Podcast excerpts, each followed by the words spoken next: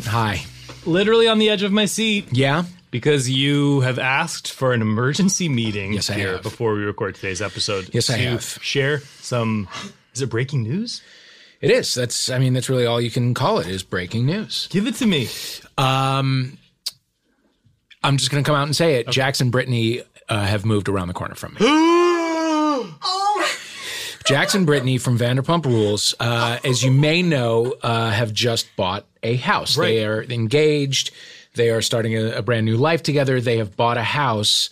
And uh, this was revealed on the reunion, which I did not see. But uh, afterwards, uh, a few of my friends got back to me and said, um, I think Jax and Brittany are moving in around the corner from you. And I was like, I don't, I wonder. And then I kind of looked it up and I saw the house online. And then I looked three houses down for my own and they're moving in around the corner from me. Holy. sh- I've seen a picture of Also- it. It's beautiful. It is, well, it's one of these new, hou- okay, so I live in a neighborhood that's all ranch houses, all Yeah. old Millington uh, ranch houses, right? Beautiful. With lovely big front yards and, and whatever. The new trend is to buy those houses, tear them down, and then build these giant monstrosities that go to the very end of of the lot Yeah. and use the whole thing and it's like and they're giant and they have you know like big you know windows with like avita balconies that will never be used and you can just you can see the crane swoop yeah, yeah, yeah. you know you can see the big establishing shot from the reality show like from up to down and like a little uh you know the little sound effect like whoosh whew. now we're That's now we're at Jax and Brittany's house. So we're it's one of those. And there are two that just went up right next to each other. The they're it's two different couples moving in at the same time. I don't know who the other couple is. It could be Tom and Ariana or that's Tom the thing and Katie. is that that because I talked to Andy about it and I was like I think Jax and Brittany are moving into my neighborhood. The subtext being can you stop this from happening and and he said oh well then you're in the middle of the Vanderpump, Vanderpump Valley my friend because Tom and Ariana and Tom and Katie are are moving in Because uh, yeah, see, they showed pictures away. of all their houses, and these are like, I mean, I, I can't believe I have this figure at the ready, but I think they're it's a 1.8 million dollar house. yeah I would Jackson I would buy that yeah Wow. Yeah. Congratulations. I don't know what to do about it Well, I mean, you might just have to do a stroll by when they're filming and just see if you can, you know, penetrate that universe. I mean I I, I don't want to I know you don't, but we want you to. Okay. We need it. that's not enough it's a sacrifice that you might have to make Uh, no, for your, I, for your um, audience. Uh, I mean, I do. I want to meet them. Certainly, I would Yeah. like to. You know, I, I, yeah, I would. I would like to meet them. Certainly, they're going to them. have a party. Pardon me. You can befriend them. You can go to their party. They can come to your place. Yeah, they're fully next to a meth lab. Oh, like the corner house uh, next to them is is one that like the police are called on a monthly basis. The the lady of the house it's it's a it's a frazzled mom and two adult sons who are nothing but trouble. She's knocked on my door after calling the police on them. She literally has a pair of my shoes that I gave her because she showed up shoeless. Wait, she came. Your neighbor came over shoeless. Yeah. And you gave shoeless and drunk and like I just called the cops on my son and I just you know can you can you come and just be with me when they arrive and I was like okay okay I too was you- stoned. This was not a great scene. Oh, um, so I gave her a pair of slippers and we walked over and the police came and I kind of handed her off and whatever. And she's like, I'll bring these back tomorrow. Doesn't recognize me. Uh, so that is Jax and Brittany's next door neighbor. They have multiple uh, parties that make the neighborhood um, uh, very crowded. and uh, and rich. Not li- well, literally rich, but also you know No, just uh, rich in terms of textures and Sure. personalities. Sure, sure, sure. Yeah. So that's what's going on. Uh, I guess it's a good thing that play by play did not get picked up because I had so many Jax jokes at the ready. now he's my neighbor. I never, I never ha- had the opportunity to say on Bravo that he's like the Mucinex guy, but for uh, chlamydia. And there it is. And now, so you know, that would have made it awkward for us as neighbors. But we should couple that though with the fact I think we've established that he is the Vanderpump that you would most likely. Oh, absolutely, Yeah. yeah, no question. Yeah. Yeah, those two things are not mutually exclusive. Absolutely not. No, they sometimes actually Yeah. serve each other Yeah. in a way, hand in hand. Yeah, exactly. So uh, that's what's going on, guys. What else? The other thing that's going on is that we we're kind of in a run of uh, incredible guests. I mean, they're always incredible, but, But like, but just- now it's people that we've grown up with. landmark It's- events. Yeah, this is uh this is big. Let's get it. Let's get it started. Let's get here. right into John Cameron Mitchell. We are going to talk uh, to him at length about you know life and love and all of it, Mm-hmm. and Um, art. and also his new podcast, which is uh, defies description. But Mm-hmm. I don't know if you've heard it, but it's I have yeah. it's called uh, Anthem Homunculus, and it's an anthology m- scripted musical series. Like I said, it defies description that he created and stars in, and it's got Glenn Close and Cynthia Erivo and uh, like a mind blowing cast. Um, it's on Luminary, and uh, he is also a Luminary. That's absolutely true, and he's here. John Cameron Mitchell. After the break.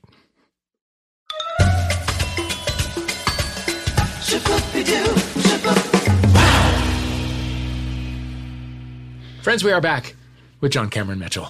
Hello. Oh, hi. Welcome. Is that you under the table? Or, sorry, my face so intimate here. Yes, we have Faye in the uh, in the studio. If you, uh, It's beautiful. It's not a Yeah. microaggression. It's a it's an aggression. it's a macro regression. Is it? Uh, how are we today?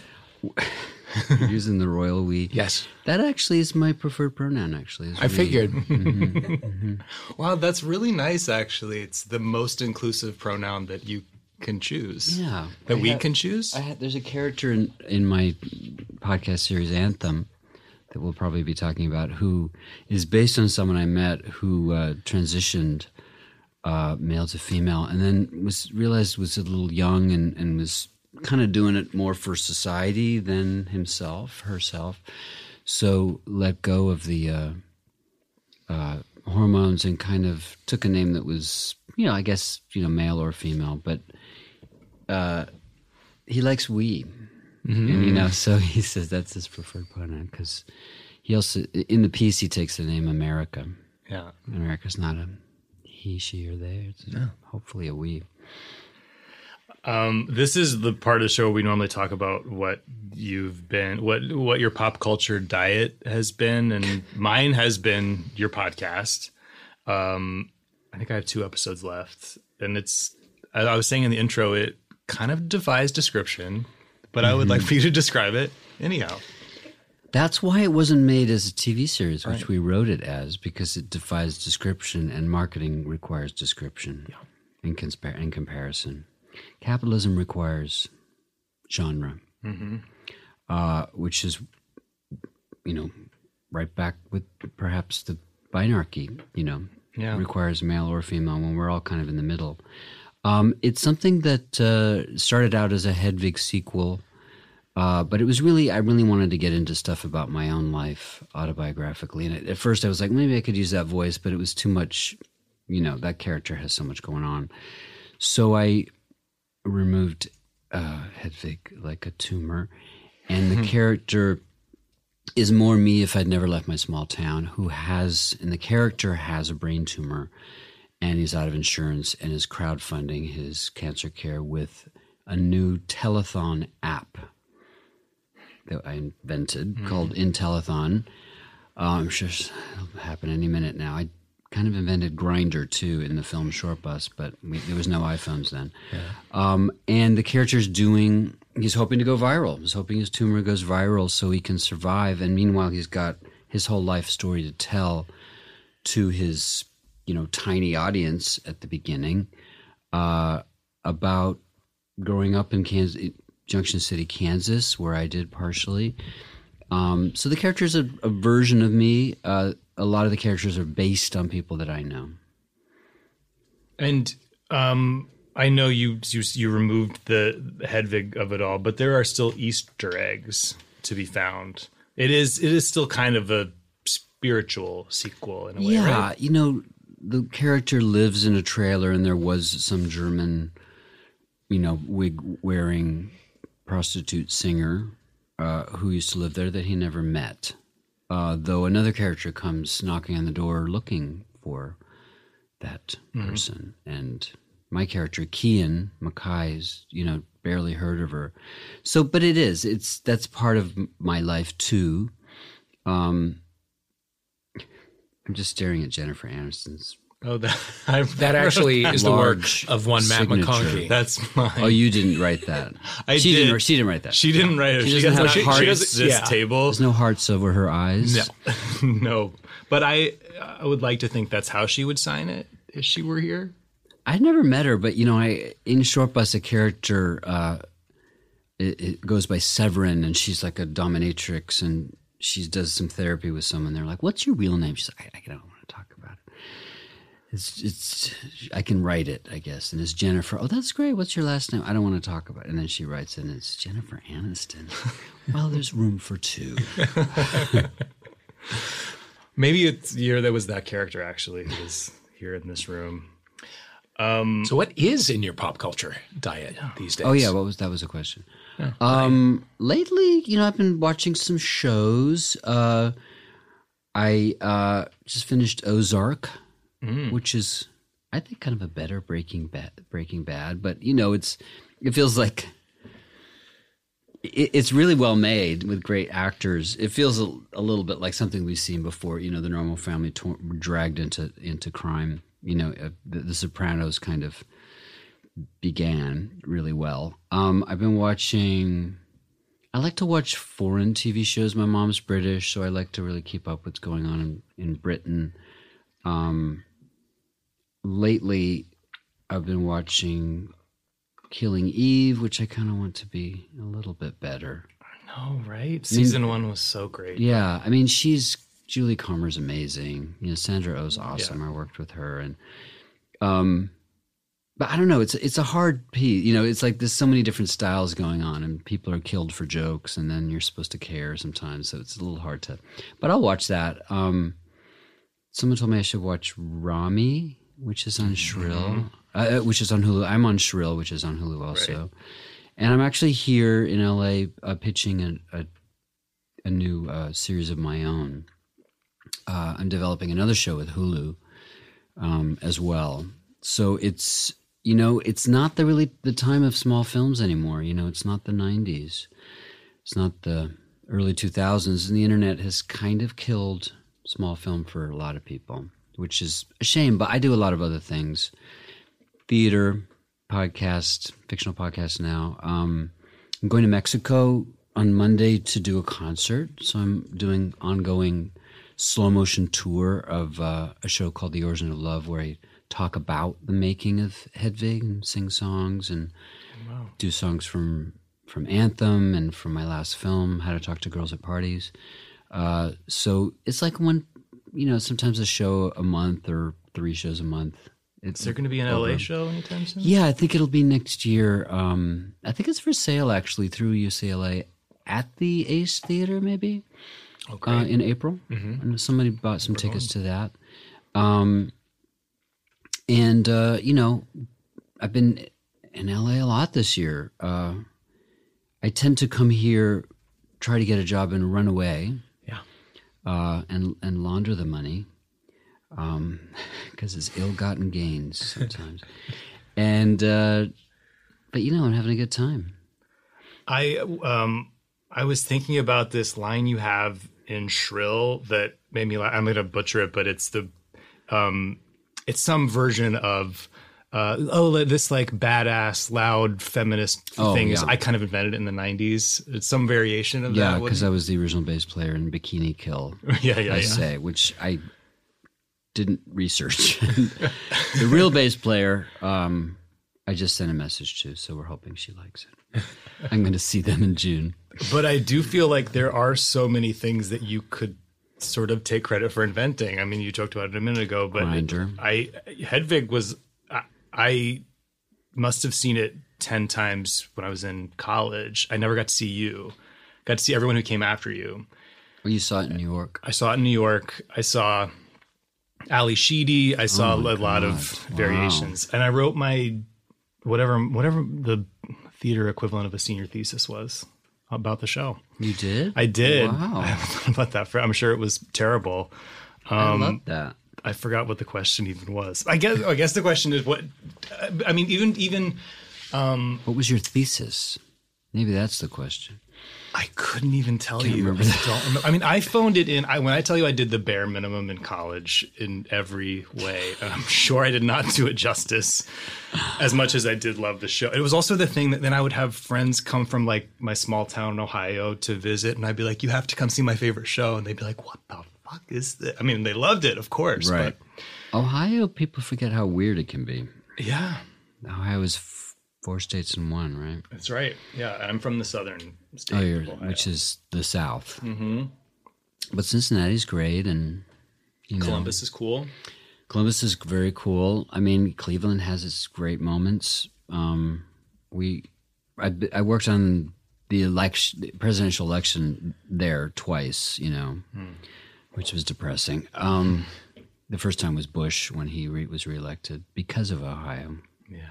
because of basically stoking a fear of gay marriage to win, which he probably doesn't care about, but used people's hatred as Republicans love to do.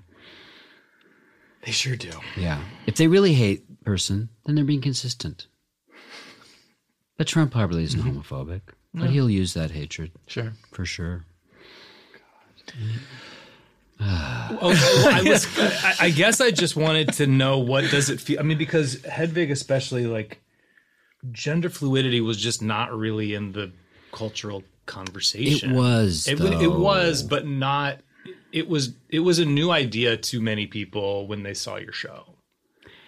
Yeah, where was guess. it? I mean, where was it in in New York? Culture, really. Where was it in culture? Yeah, at the, at the time. I don't know. I was in it all Yeah. the time. I mean, I. I- It was. uh Maybe it's just it was me in New York, but it you know. But I guess you're right. It, it wasn't. I mean, the the things that inspired me. There was the film "I Am My Own Wife," which became a theater piece, uh, was kind of inspiring for the character, who was an East German man who lived as a woman in Berlin. Though my character uh, was didn't really choose it, so there's a strange, you know, it's not a trans statement because I wouldn't call someone who is mutilated Right. to escape against his will a trans, you know, Yeah. fairy tale. Um, in fact, I think of it more as a kind of the character being a bit of a casualty of the binarchy, the patriarchy. You have to be this or this to get your passport. And he's like, he was a gay man and quite comfortable being a feminine gay man. And someone came in and said, no, you can't leave unless you become a woman, which. I mean, actually, even in Iran, you know, you get a state-sponsored uh, gender reassignment, but you can't be gay. So you have a lot of gay people actually uh, changing their gender to survive, not out out of volition and finding themselves. That's just that's maybe a bit more of a of a uh, you know analogy for what happened with Hedwig.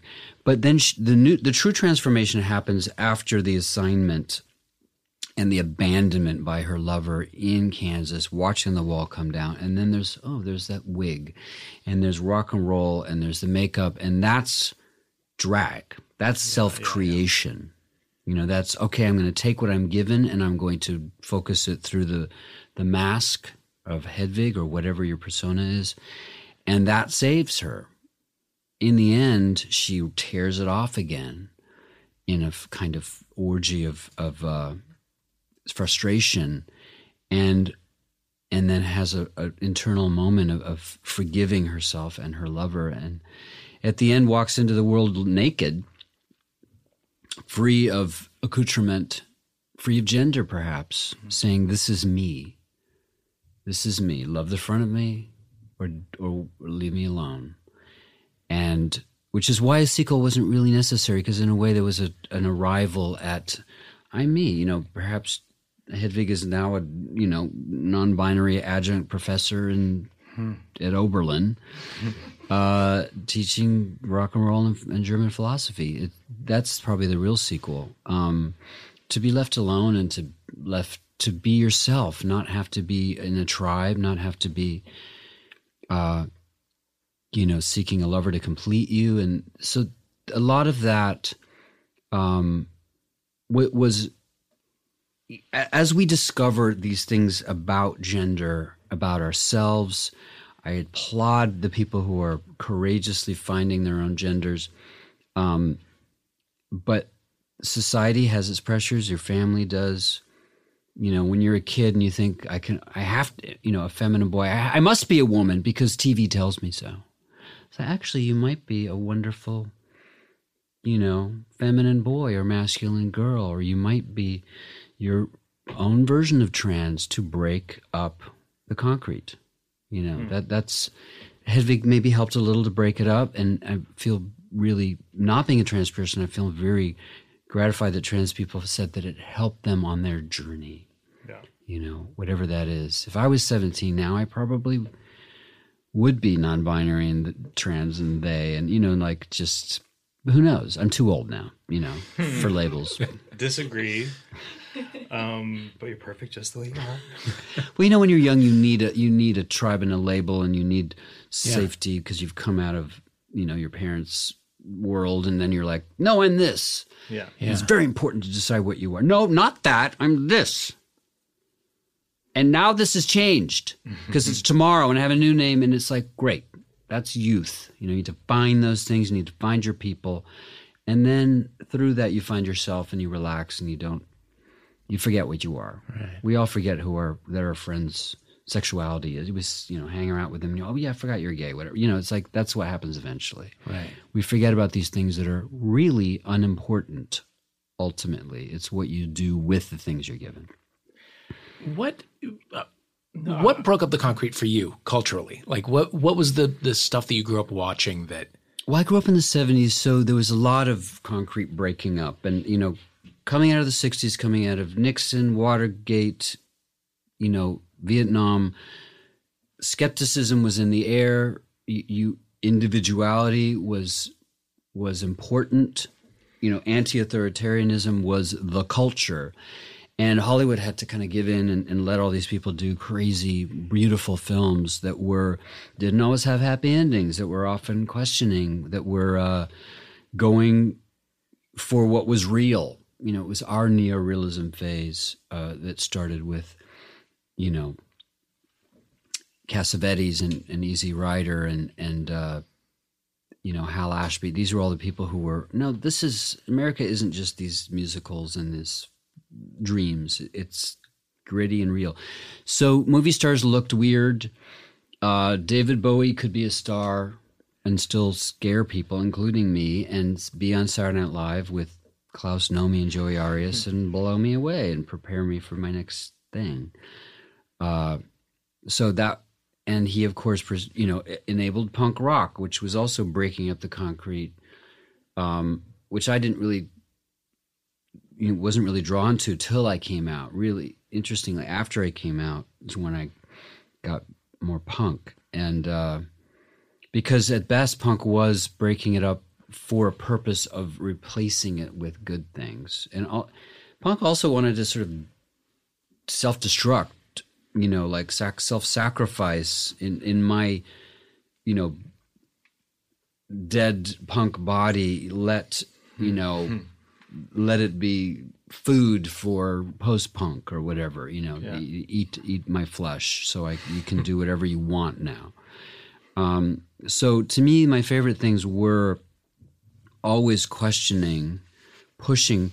You know, Bowie loved Little Richard, but then he did his version. You know, I love Bowie, then I did my version, you know, by way of Lou Reed and Stephen Trask's love for John Lennon. So all of these, you know, it, it, these are our influences. These are our, you start out by imitating and then you find your voice. And someone might call it appropriation. I call it, you know, passing the torch, you hmm. know, paying it forward adding your voice to the long line of of artists and and shamans who uh, who generously, you know, pave the way, you know, and and it's uh, it's a beautiful thing to be able to make something, you know, in this country something unusual, which can't always happen elsewhere. Uh, but when you do something different, you have to re- remember that it's not remunerative, and you have to do your your uh, day job too. What was your day job?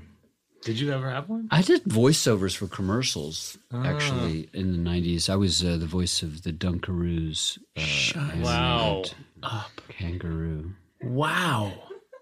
Do you remember any lines? How do you do your Dunkaroos? So, because there was a variety of ways to do those Dunkaroos. Yes, there was. Lot 'cause of it was different- the first interactive cookie. Of course. you dunk it in in the chocolate, you dunk it in the vanilla. You can do both.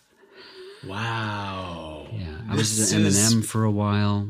Taking me back, and I'm realizing your voice was with me longer than I thought it was. Yeah, some people are more impressed by that than anything I've ever done. Which M&M? I was red, Okay. Which He's a fiery little number. he was fiery. He was embarrassed. I don't know what he was. But as day jobs go, that's a pretty good Yeah, gig. no, 'Cause I was very lucky. You started acting professionally pretty young, am I right? I mean, you were acting on Broadway and stuff before pre Hedwig. Yeah, I mean, I, I I was acting in college at Northwestern, uh, you know, in Chicago, doing uh, movies and plays and TV, and uh, and then came to New York as an understudy in the musical Big River on Broadway. And it was pretty rough then. You know, eighty five was the city was still very rough, and I got an action movie uh, that Michael Mann produced and went to L.A. Um, and it was funny because I was like, you know, I came up in in the era of AIDS and and uh, you know mortality and sexuality and uh, pol- politics were all connected right away.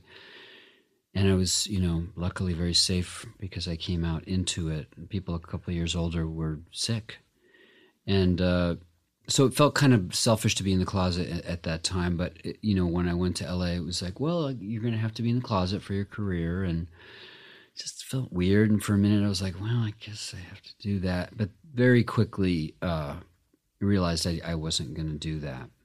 Um, so I, I, I didn't. You that you realized you didn't want to do that, or just that No, I mean everybody. Have you ever hung out with closet cases? Really boring uh, and scared. Uh, no, it was just it, it was. Uh, yeah, I was just very open. And if I don't know if I didn't get any jobs because of that, but I would have wanted to do the job with a person who wouldn't hire me because I was gay. I mean, I wouldn't want to. Though interestingly, there was uh, in my last year in LA uh, in the 80s, uh, Bob Shaye, who ran New Line Cinema, uh, was directing a film called Book of Love. And I went in and I hadn't looked at the script, and it was the character was quite homophobically written. Uh, just old fashioned, you know, hoary sort of, you know, trope stereotypes. And I and Bob was like, "What do you think of the script?" I was like, "Ah, "You know, I have to say this character is really homophobic, and I, I don't think I can do it, you know, as is." And he's like, "Didn't had really been ever anyone told him that, I guess." And he's like, "Well, why?" And I explained, "Well, there's a pedophile joke, and then there's a, the, you know, it's like every, it's even too many stereotypes." Um, uh, stupid ones and negative ones. And he's like, "Oh well, how would you do it if it wasn't gay?" Or and he was like, "Well, all the li- lines are about that." And you know, I said, "It's just not for me." I, I think. And then he did rewrite it, and I I did it. It became a, a straight guy because it was still the '80s, so they couldn't handle you know in a teen, a teen movie a, a queer character. But then. T- 10 or 15 years later, um, or 10 years later, Bob came to see me in Hedwig and, and with, with tears in his eyes, and he said, uh, "We're gonna, we want, I want to make this movie with you," you know. And he supported me directing it. I had never directed, and he let me make uh, have final cut, and it was like, and I really think it was because he, I spoke to him honestly about uh, and didn't just kowtow you know a- about that the script that other script yeah. you know he appreciated that so there's a way of saying no respectfully and and engagingly you know to someone might not have thought through it that you know people don't have to be canceled you know perhaps they can be brought you know talked communicated with and it can lead to good things So directly, you know, Bob Shaye was was my uh, was my great patron. So, what was the path to Anthem after you realized it wasn't going to work as a TV show? Yeah, well, we came here. We we pitched to all of the the, the usual suspects and uh, got a lot of resting pitch face, mm-hmm. which is very uh, respectful, eyes open, mm-hmm. possibly possibly closed mouth yawn, mm-hmm. or which makes you seem more interested. Yeah. Um, and some of them liked it. others were just you know imagining their bosses just like what the hell is this yeah. you know because it was it was too many things and people in America like things, things to be one thing at a time. Uh, again, to sell it.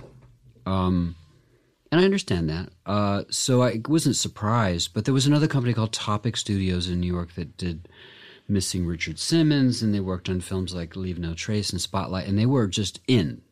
So, as usual, LA said no, New York said yes. Mm. And uh, so we made maybe the most expensive podcast, too, because uh, we had 40 actors, 40 pieces of music.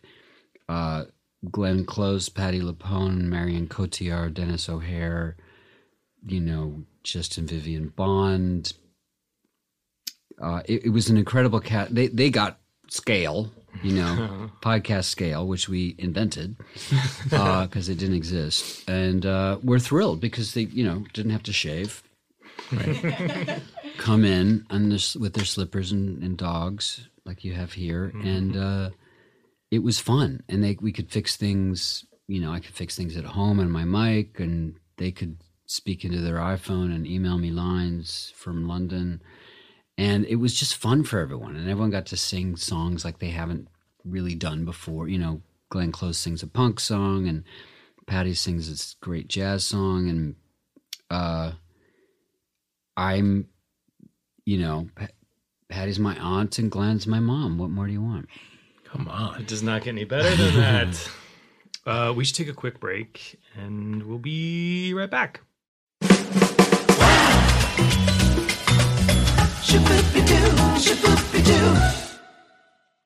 this episode of Homophilia is brought to you by Original Grain. Original Grain is the premier maker of wood and steel watches with an unwavering commitment to authenticity, innovation, and next level craftsmanship. Original Grain has some of the most unique watches you have ever seen. They've got the Whiskey Collection which is the only watch handcrafted with genuine reclaimed bourbon barrels. And they have a New York Yankees watch made with reclaimed wood from 1923 Yankee Stadium wooden seats, all starting at just $169 with free shipping worldwide and easy returns. As we speak, not to brag, I am wearing a watch called the Alpha Bomber. Dave Holmes is wearing a watch called the Brewmaster Chrono. Uh, these look so good, and they really don't look like all the other watches that all the other Jokers are running on around, you know, wearing. And uh, I'll be giving this to everybody for Father's Day. Not my dad, of course. I don't talk to him, but I'll be giving it to uh, my birth mom's husband. I'll be giving it to my boyfriend. I'll be giving it to my zaddy. You know what I mean? and now as a special limited time deal for our listeners, you can get 25% off your order at originalgrain.com when you use the code HOMO at checkout. Some exclusions apply, so see website for details, and that is originalgrain.com. Be sure to use the code HOMO at checkout for 25% off your order. Well, my friends, summer is nearly here. Can you believe it? So why not start it right with Stitcher Premium? They have an incredible Memorial Day deal going on. You don't want to miss it. You get 35% off of your first payment for a limited time when you go to stitcherpremium.com slash Memorial Day and use the promo code SUMMER. Here's why you want to do that. It will give you an entire year of Stitcher Premium for less than 23 bucks. Great premium exclusive content like Big Grande's Teacher's Lounge, the AV Club says it mines pure gold from education's underbelly, and between us, it features Drew Tarver, who's adorable. Or you can take advantage of literally hundreds of hours of ad free true crime shows like Dr. Death, and Dirty John.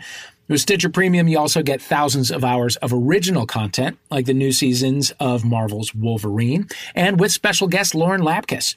You get early access to new releases, you get bonus episodes of your favorite podcasts, ad-free archives, hundreds of stand-up comedy specials and albums.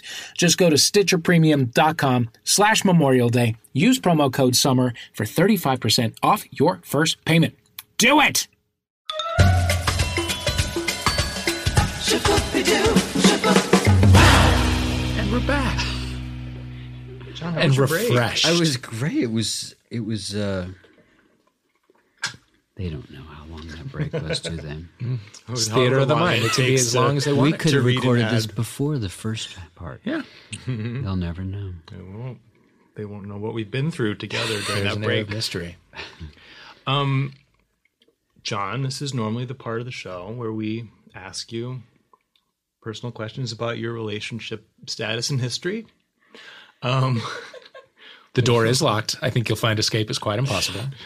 what what is your current? Why is that a one-way mirror? He's looking to his publicist like, what the what the fuck is happening? Um, yeah, you're supposed to save me now. You're supposed to smash through that window. Stop this. What's your what's going on? What's your current dating situation, relationship situation? I mean, I'm dating somebody just at the very beginning. Okay. Hmm. How beginning are we talking? Like just like a few dates, and Okay, yeah, And somebody I like. going well. hmm Can we ask how you met? We met on Grindr, which I hmm. invented. Which you invented. Mm-hmm. So you're an um, expert at it. Ours was called Yenta, which, which was a lot sweeter than Grindr. With no E. Yeah, I never. It was. I don't understand the sketchy uh, imagery. Um, it should be fun. Uh, and yeah, he's a painter and he's cool. I I say this with no judgment because I am a proud former Grindr user before I was in a relationship and yet I feel I'm surprised you only that I feel like you're above Grindr. I feel that it's beneath you. but I'm wrong. I invented it. I can do what I want with it. I cannot take any money from it, which I voluntarily did. No, um, no. I mean, I think any. It's like however. I, I don't. I don't go to bars. You know, I, I have a, a monthly party in um, at Julius Bar, which is the oldest gay bar in New York. Which is my favorite party in the world. Yeah, you've been to that. Yes, I have. Yeah, Mattachine. We do it once a month for 11 years. Mm.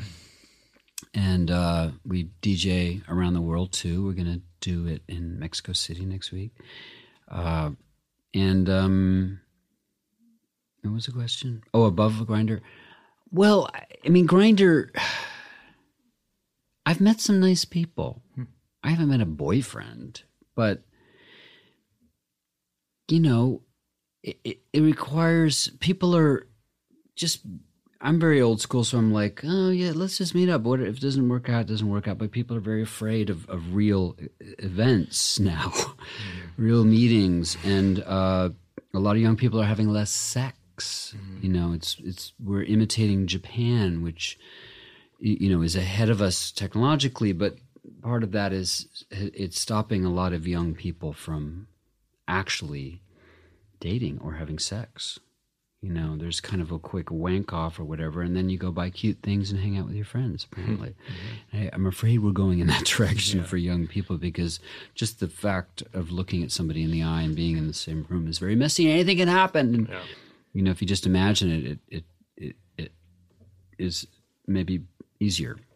Um, and it also require you know some people get very flaky and it's like constant you know so much correspondence. I, le- I feel like i need a Grindr intern to cover my correspondence uh, just to because people are just babbling. But you can't tell a lot from a, f- a couple of texts about someone. You can tell when they're an asshole. You can tell when uh, they're in some addictive mode. You can tell you know if you make a joke and someone responds you can you know there's a lot that's important for me. You know, a litmus test for me is um, is kindness and, and, and jokes, and then you might meet. And I've met nice people. Uh, some people have even been collaborators. Wow. You know, who I've met on there. how often does someone? I think there can be a better one. You know, there should Sure, be a yeah. better app by now. Yeah. Someone told me to get on on on Raya, yeah. which which is a hookup uh, or dating app for well known people, and I'm like, well, how the hell do they? I, I'm not in. I don't like elitism. I don't like separatism. I think a mixed party is best. Sure. Uh, and I was like, so how do they decide? Well, two people have to nominate you, so it's like the Academy. um, and you they tell you're famous by the number of Instagram followers you have, and I'm like, what if the well-known person that I might be into would not do that? Hmm. It's like, what is it like? Sixty percent of people who do makeup Yeah. you know, and and you know, tell you what to do with your ass. Yeah. You know, Yeah. isn't that half the people that are famous on Yeah. For sure. Instagram? Yeah, so it's is people that flex their the dating abs pool? and show you the sandwich they're eating, and you know, and and pose with their friends around a couch. right, with the dog or Yeah. Yeah. million- millions of hits. Yeah, there's a lot of. Pe- there's a certain breed. It is generally speaking of you know gay men that are both that are equally like aspirational and repulsive in terms of just the generic the the you know the Ken doll bo- yes. body. and there's more of that in LA. is- and there's a lot more of that in LA. Um, have you have you ever dipped into that dating pool? what? Tor- Those- headless torsos? Th- yeah, yeah, those types. No, no. no. I don't like to be told what kind of gay I'm supposed to be. That that defeats the purpose of being queer. Thank you. is being told that you have to like this music or this body or this whatever. And uh, yeah, most people are. Most people are good. Most people want goodness, but most people are shallow, meaning they don't want to think for themselves. They don't want to explore for themselves. And it used to be that you had to because you were queer, because there was no other option. You weren't allowed in. Um, yes, there was always bars and there were like gay icons and and singers and stuff that you could rally around but there it tended to be more those people tended in the past to be powerful outsiders who survived you know. So often they were women for gay men mm-hmm. and gay women. You know there was there was you know Mae West, and then it was Marlene Dietrich, and then it was Judy Garland and Barbara Streisand, and they were all a little weird, you know, and and, Bar- and Liza Minnelli. They're all about to fall apart, except maybe Mae West, and they all were very. They were striving. They were they were pushing against stuff, and that that that kind of gay culture stuff I loved, you know, and the tradition of camp and of drag, and of course you can be have very lazy, stupid drag, and you can have very interesting stuff. So those are the things that I did love about being queer is is understanding satire and metaphor and camp, and but in order to call out the bullshit of the mainstream, when you know, and I appreciate Madonna's political work, but you know, she was kind of it felt you know so selfish and kind she didn't write her own songs and she was imitating those people i was just talking about mae west marlene because she wasn't any of those things. And that and then when gay icons became like britney spears who just sort of smelled of, of kind of someone was like a marionette you know it was just like a puppet figure Which for um, some people, that is the appeal, is the marionette quality.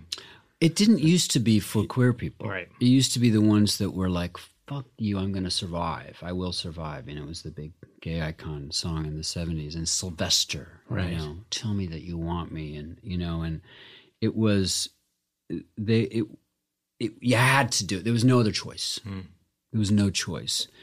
Um, and maybe a marionette has no choice, but also has no agency, you know?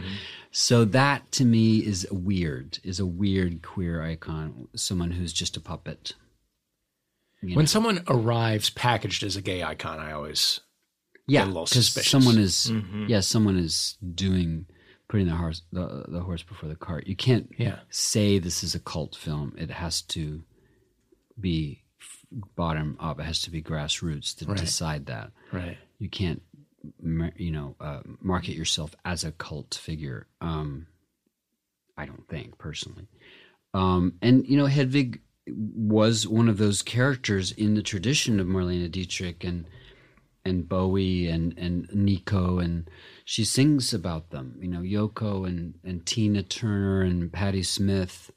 These are my queer icons. You know, and they they are. There's some male ones now too, but and it may be quite talented, but it just seems to be imitating the the monoculture, which to mm-hmm. me means you know if if the price of fewer queer suicides is more queer republicans well that's what's going to happen Mattachine is a place where I there there's uh, Duckie in London, there's Daytime Realness in San Francisco, and there's Mattachine in New York. Where when I walk through the doors, I feel like this is what I've been waiting for forever. You know, there's some Blow Monkeys B side playing. you know, there's it's like fully diverse. It Yeah. really it it the the last time I was there, and I haven't I haven't been in a couple years. The last time I was there, I was like, I can't imagine this being more perfect for me. And I swear to God, the music stopped. Parker Posey got on the bar and delivered a monologue. monologue. It was like I couldn't I couldn't hold my skull together. yeah we've had some of those beautiful moments like uh, basil twist doing a you know a marionette you know in midair on the bar and everyone holding up their phones to light it. And it's old new york. It's old school new york that we grew up with in you know the 80s and 90s It was the pyramid in the 80s with there was a night called whispers with happy face and taboo and ethyl eichelberger who was uh, inspirational for me a performance person. And and then in the 90s there was a place called squeezebox that was you know where hedwig was born which was the rock and roll punk drag bar where i learned from mistress formika and uh, Anthony and and uh, Jayne County and Justin Bond, you know what it was to be an icon of drag, and um, I I learned at their feet, you know, at their heels, and uh, when Mistress wig fell off during a punk song, she, she ripped all of her drag off too, because you can't be there without a you can't be in drag without a wig, and and that found its way into Hedwig uh, too. So to me, you know, honor your elders and uh, remember that queer used to mean ex- examining, you know, going places you haven't been, not just be doing what you're told. And that means musically as well.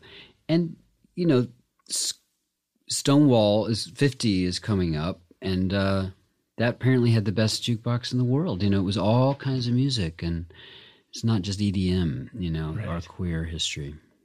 Uh, do you have plans to be at the uh, the march for the fiftieth? Yeah, I mean, I'm doing three of my shows, the Origin of Love shows at at uh, Town Hall that week, and on this final Sunday, I'm performing on a, a stage that's kind of more radical fairy based. Um, but yeah, I mean, uh, the whole city will be a giant. You know, they're estimating a million people coming in for it um, for 50th Pride, and you know, again, pride parades were very important for me when I was young. After a while, I'm like, I can't deal with a bunch of fags in the same space. Um, and then now that we have some shit to fight about again, you know, um, I'm very excited about 50th Pride.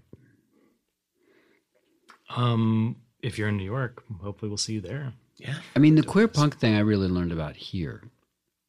It was a guy named Billy Limbo, and I was sort of his helper in the 80s. And he had a lot of underground clubs. Ground Zero, 1970 was a club he had at a place called The Probe. It was the first 70s club in the 80s, Oh, which was radical What does that in mean? 88. I mean, he would play Just strictly R- Ramones music. and Gotcha. Partridge Family and Sure. Donna Summer and and it, he ta- he was my DJ mother too. He's like it. All music is dance music. Hmm. all music is dance music. Um, and and then Vaginal Davis was a, a legendary uh, drag queen punk rock. She, you know, she was from the Valley, seven foot tall, black punk rock drag queen with the sweetest voice, and had a band called Black Fag, which I loved, and had a, a punk rock party at the Garage in Silver Lake. And she's in Berlin now, being appreciated. Um, Glen Meadmore. It- you know, there was always an underground in LA that was in opposition to the the Hollywood thing, and which made the underground much more extreme, right? Even than San Francisco or New York. There was it was you know it's like the punk out of here was like harder, you know. Uh, and uh, you know, hardcore was kind of invented here, you know, and in Orange County. Uh, so the same thing happened with drag culture. You know, even Tranny Shack, which is now called Mother in um, in San Francisco, which is interesting because the word tranny never was a negative term. Uh, you know, among it wasn't like the N word or the F word where people would throw it at you. It was a, a cute, you know, in the tribe term within the community. within the it community was- term. It was never appropriated by people who wanted to, you know, insult you. Right. But you know, recently, you know, language is very uh, examined, and, and you know, s- some people who are trans found, found the word too casual or, or offensive. So, you know, tranny shack, uh, a, a venerable uh, drag performance night in San Francisco, uh, had to change its names to Mother. But the LA version was always really hardcore, you know, and I mean, people cutting themselves, and it was just like, I was like, LA, you know, always Cooler than you yeah, think we yeah, are. cooler or or uh, trapped. Yeah. Where do you where do you go now? Where do you find I mean, I'm now. older and I, I don't really go out as much, but and and I, to be honest, I'm not very excited by what's you know what is happening in New York. I think the internet has kind of stopped a certain kind of innovation in terms of people getting together. Though there's always people who want to and who do, uh, but sometimes it's it's kind of just repeating something instead of pushing it forward. Um, there's still some great bars in, in New York, Metropolitan and, and Rosemont and stuff, but I I tend to just do my own parties and you know I prefer more you know a smaller gathering. I was looking for ideas. it's okay. I don't know what's going on here. I, that's the thing. I'm not really sure. I mean, there's bears in space, kind of. uh there's the eagle. Yeah, Yeah. it's been there. There's Um, all Lisa Vanderpump's establishments. I'm sure you frequent Obviously. those in West Hollywood. What is that? Yeah, I'm we'll so happy later. that you don't know. What does that mean? You should stay that way. I mean, there'll always be a mainstream for of course. for gay guys, especially, and you know that's fine, whatever.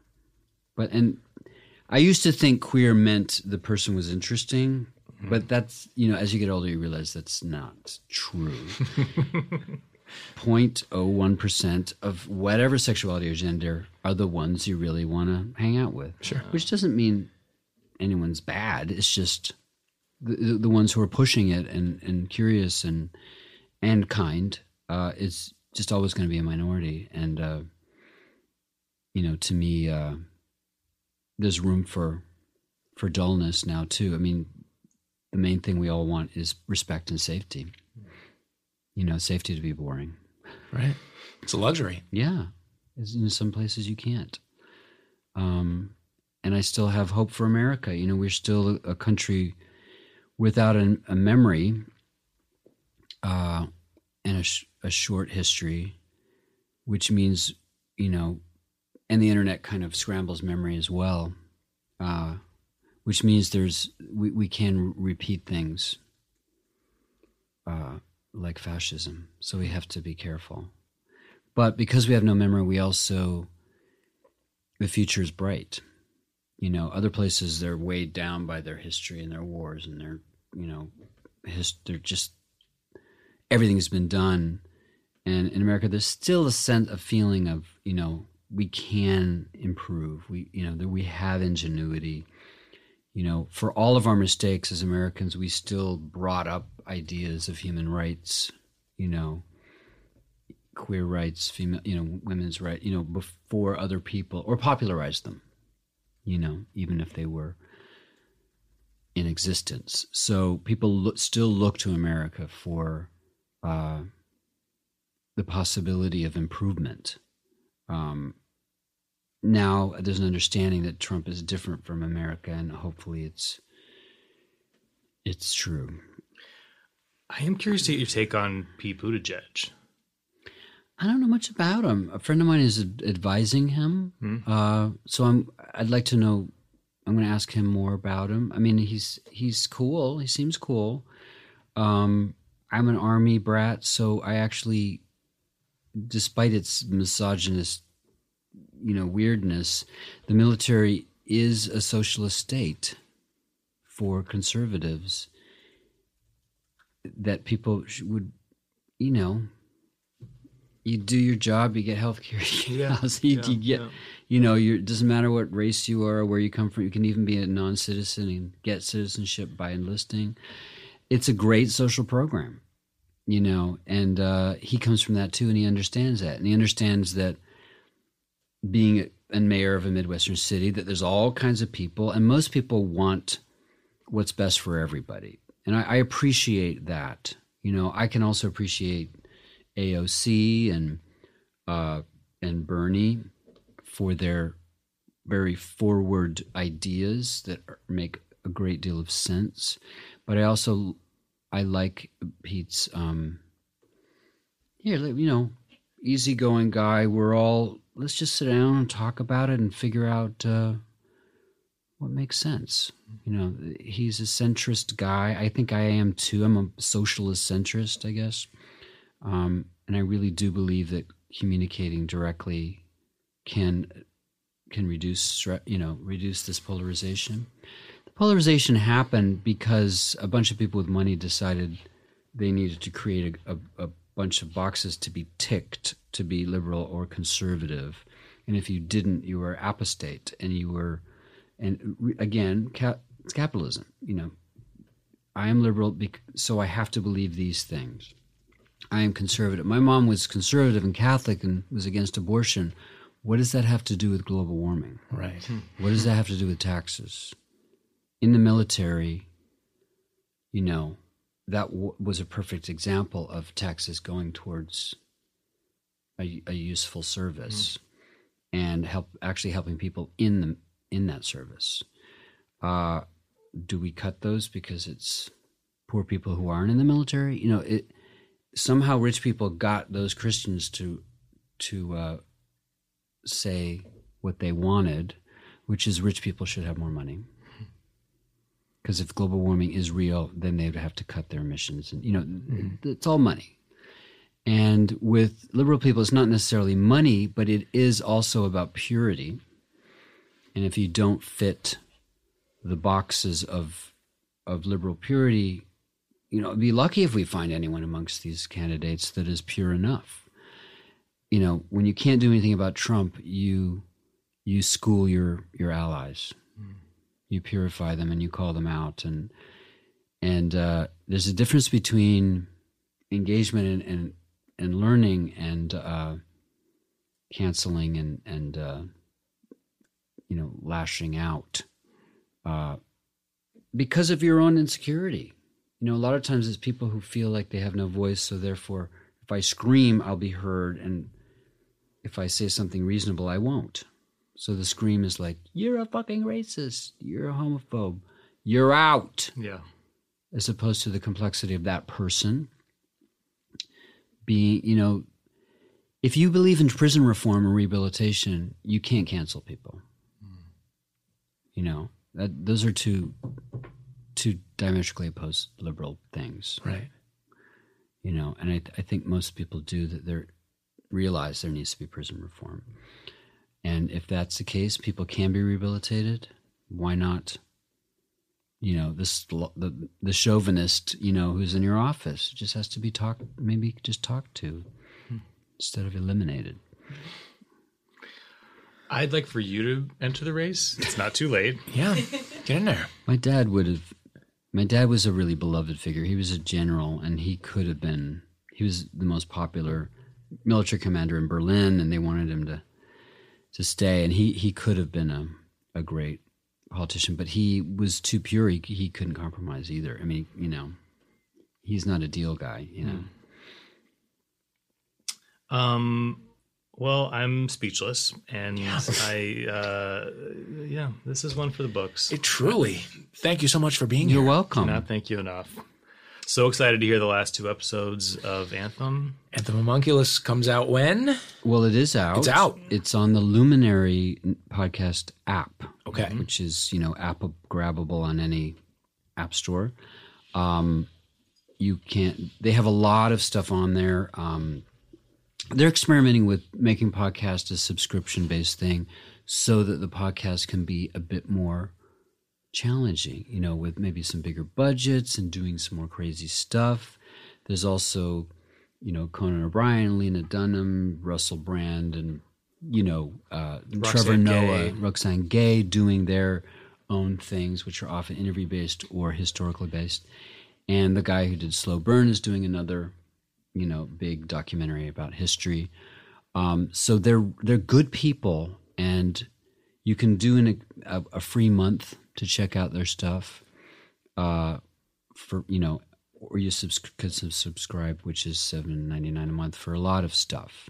You know, forty. They're going to have forty uh, podcasts, but you know, in the future, we will all have a podcast for fifteen minutes. It's absolutely true. So it might even be a way of of paying your bills and making one, Yeah, which imagine is that. unheard of. And that's what that's what Luminary wants to do. it happens. And it, it's an anthology, so it, it will come back. But There'll be other- is Other writers, other people making it, um, the other seasons, and you know we're wi- going wide open to you know people who might want to make their their musical. You know, it's we've we've got the financing ready, and it's a very fun way of making a story that can still be in other forms later. You know, films, TV, theater. Um, in our case, uh, I, I wrote it first as a theater piece, then as a television piece. So podcast was kind of a consolation, but it's, I'm glad that it happened this way because I really no interference. You know, could do it the way I wanted. Really do something unusual. Like it felt like the Hedwig experience. Hedwig was a flop in the theaters. People found it later. You know, I have a feeling this will be a long term, you know, roll out as people get used to to listening to stories. Thank you so so much for doing this. You're welcome. Truly. Thanks.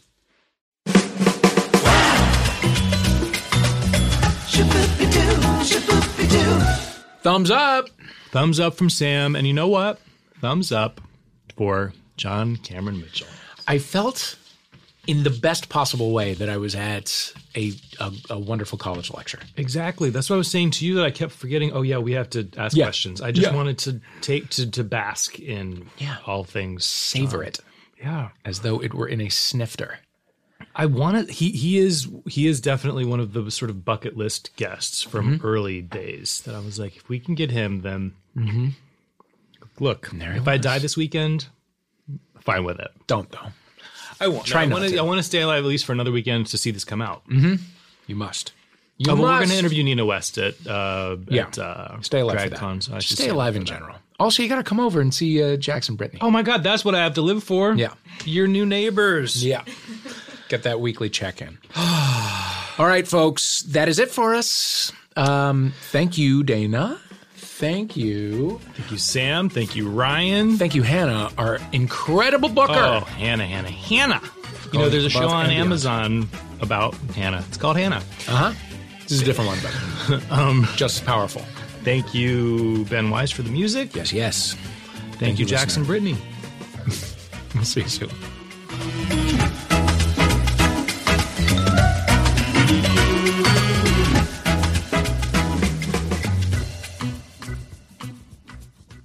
This episode of Homophilia is brought to you by Original Grain. Original Grain is the premier maker of wood and steel watches, and they have an unwavering commitment to authenticity and next level craftsmanship. And this is, by the way, the perfect gift and the most unique gift you can give this Father's Day. And now, as a special limited time deal for our listeners, you can get 25% off your order at originalgrain.com when you use the code HOMO at checkout. Some exclusions apply. See website for details. Hey, this is Arnie Niekamp from the Improv Fantasy Podcast Hello from the Magic Tavern. I fell through a dimensional portal behind a Burger King in Chicago into the magical land of Foon, and I started a podcast. Season 3 has just begun with a brand new adventure to defeat the Dark Lord. If you're a new listener or you've fallen behind, Season 3 is a great jumping on point, and we've got great guests like Justin McElroy. I sound like a fancy college professor. Eight nuts. Rachel Bloom. You want to see my collection of men corpses and one woman? Felicia Day and Colton Dunn. You've seen me have intercourse with a variety of species. It's a bummer. Andy Daly. You have the members of Genesis listed, but Phil Collins is crossed out and then circled and crossed out again. Uh, yes, I have killed Phil Collins twice. Thomas Middleditch.